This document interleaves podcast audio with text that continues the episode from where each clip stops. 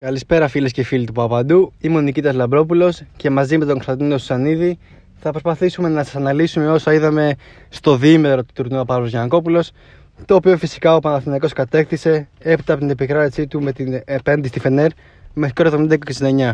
Κωνσταντίνο, τι κρατάμε το σημερινό τουρνουά; Καλησπέρα και από μένα αρχικά. Ε, εντάξει, νομίζω ότι είδαμε αρκετά πράγματα από την ομάδα του Αταμάν για τον τρόπο που θέλει να παίξει, τους παίκτες που θέλει να χρησιμοποιήσει. Ε, νομίζω είναι δύο διαφορετικά παιχνίδια. Στο ένα ο Παναθηναϊκός είχε το πάνω χέρι από την αρχή κόντρα στην Bayern, αλλά μετά οι Βαβαροί μείωσαν, τελικά στο τέλος επικράτησαν οι πράσινοι. Στο σημερινό παιχνίδι ήταν λίγο πιο αμφίροπη αναμέτρηση, παρά το καλό ξεκίνημα του Παναθηναϊκού και πάλι ειδικά επιθετικά.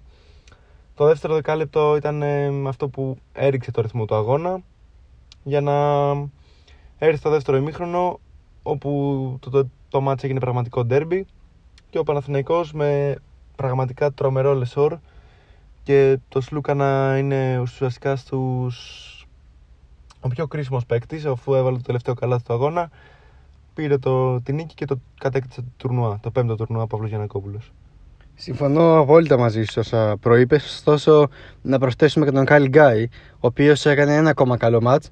Για την ακρίβεια, έκανε το καλύτερο του μάτς με τα πράσινα, καθώς σημείωσε 13 πόντους, έχοντας 1 στα 1 δίποντα, 3 στα 8 τρίποντα, 3 στα 8 τρίποντα και 2 στις 2 βολές. Ε, Γεγονός που αρχικά μας δείχνει ότι σιγά σιγά αρχίζει να βρίσκει το σου του πίσω τα 75, κάτι που μέχρι τώρα δεν είχαμε δει. Ενώ φαίνεται πως αρχίζει να δημιουργεί κιόλας ο Καλγκάι καθώς μέτρησε και 4 assist κάτι που είναι πραγματικά πολύ καλό για το Παναθηναϊκό καθώς άμα σκεφτούμε ότι ο Παναθηναϊκός δεν είχε τον ε, Βιλντόζα ο Καλγκάι μπορούμε να πούμε ότι επάξια τον αντικατέστησε στον τομέα της δημιουργίας καθώς 4 assist για έναν παίχτη ο οποίος κατά κόρον σουτάρει και αυτός είναι, αυτό είναι το παιχνίδι του είναι κάτι πολύ καλό και μας δίνει αισιοδοξία για το μέλλον.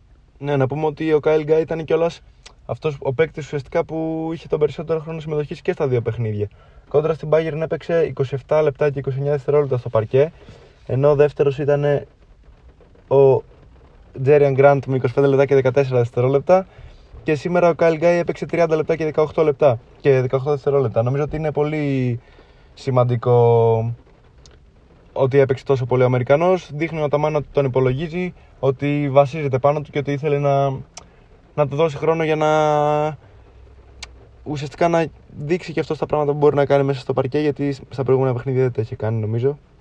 Κλείνοντας, να προσθέσω εγώ ότι πλέον ο Οργίνη Ταμάν έχει ένα μεγάλο πονοκέφαλο ενώ Super Cup καθώς ένας από τους ξένους πρέπει να κοπεί για τουλάχιστον μια από τις δύο αναμετρήσεις. Κατά την ταπεινή μου άποψη, οι δύο υποψήφοι για να κοπούν είναι από τη μία ο Γκραντ και από την άλλη ο Γκριγκόνη. Καθώς πιστεύω ότι δύσκολα ο, Γκάλι, ο Αταμάθη σκεφτεί να κόψει τον Γκάι μετά από τις εμφανίσεις του. Και από το δίδυμο ο Γκάν Γκριγκόνης πιστεύω ότι ο Τούρκος τεχνικός θα προτιμήσει να έχει μαζί του τον Γκριγκόνης τουλάχιστον στο τελικό όπου όπως όλα δείχνει θα αντιμετωπίσει τον Ολυμπιακό. Καθώς ο Γκριγκόνης είναι ένας παίκτης ο οποίος δείχνει πραγματικά πολύ βελτιωμένο στον αμυντικό τομέα και παράλληλα κάνει πιο ορθολογικές επιλογές στην επίθεση. Σε αντίθεση με τον Γκράντο που δείχνει ότι είναι κατά κάποιο τρόπο εκτός ρυθμού ακόμα, δεν έχει καταφέρει να προσαρμοστεί στο Παναθηναϊκό. Και αυτό το βασίζω και στη σημερινή του εμφάνιση καθώς σε 24 λεπτά συμμετοχής ο Γκάραν μέτρησε 5 πόντους έχοντας ένα 4 δίποντα, ένα 4 τρίποντα ενώ μάζεψε 4 rebound. Αυτό είναι το ομάδικο καλό στατιστική του και δεν κατάφερε να βγάλει κάποια assist. Δείγμα του ότι πραγματικά δεν έχει καταφέρει να αποδώσει αυτά που μπορεί να αποδώσει καθώς στην Turk Telecom την περσινή σεζόν ήταν ένας από τους καλύτερους δημιουργούς της ομάδας και μέχρι τώρα δεν έχει δείξει κάτι τέτοιο στο Παναθηναϊκό.